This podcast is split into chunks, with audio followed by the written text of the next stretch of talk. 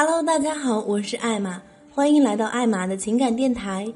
男生有一个毛病，就是看到一个喜欢的妹子，就会情不自禁的想对她好，为她付出，会迫不及待的想把自己好的一面展示给她看。这个欲望太过强烈，以至于很多时候都把握不好尺度。比如半夜女生发来一条信息，问你睡了吗？你激动的拍床而起，颤抖的双手写下一长串字：“没有没有，你怎么这么晚还没有睡啊？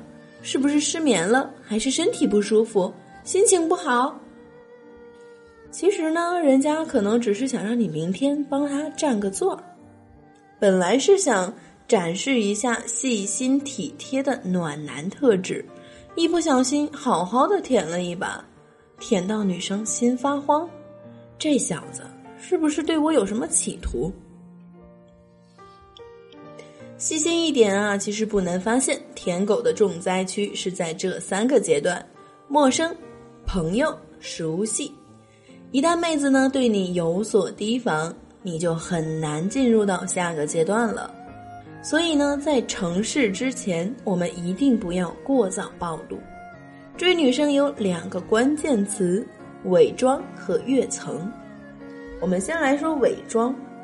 伪装啊，当然不是让你去欺骗女生，也不违反撩妹要真心的原则，只是在捅破最后一层纸之前，我们不要过早的暴露，暂时呢保持让女生猜的状态。不知道你有没有注意到，你在问女生什么问题的时候，她们很喜欢回答你说：“你猜。”然后你的心里便有了一丝的涟漪。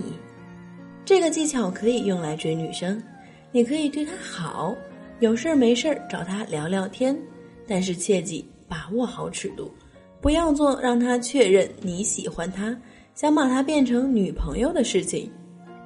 女生是情绪型的，你要想吸引她的注意力，就得勾起他们的情绪波动，就得让他们心里猜。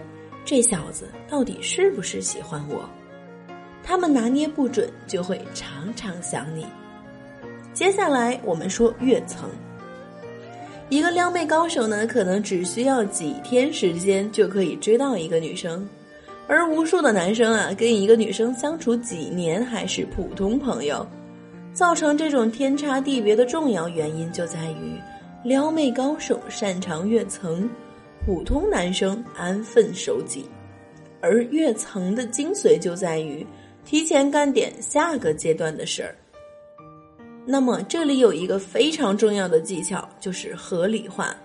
那么艾玛在这里给大家举例分析一下：你跟一个女生约会过马路的时候，你鼓起勇气拉着女生的手一起过马路。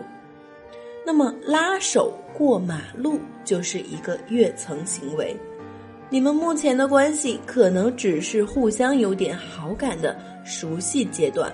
通常呢，拉手过马路是暧昧往后阶段的行为。现在你提前执行了下个阶段的操作，结果无非两种情况：一种是女生拒绝了你，这个时候你可以合理化的解释。马路上车这么多，你一个人走不安全。化解完这个尴尬，你们的关系依然回到安全状态。那另外一种呢，就是女生接受了，让你牵着手过马路，跃层成功。顺利点儿的话，没准儿一个约会下来，她就直接发展成为你的女朋友。这期节目到这里就结束了。最后，感谢大家对于艾玛节目的支持，也欢迎把我的节目分享给身边的朋友。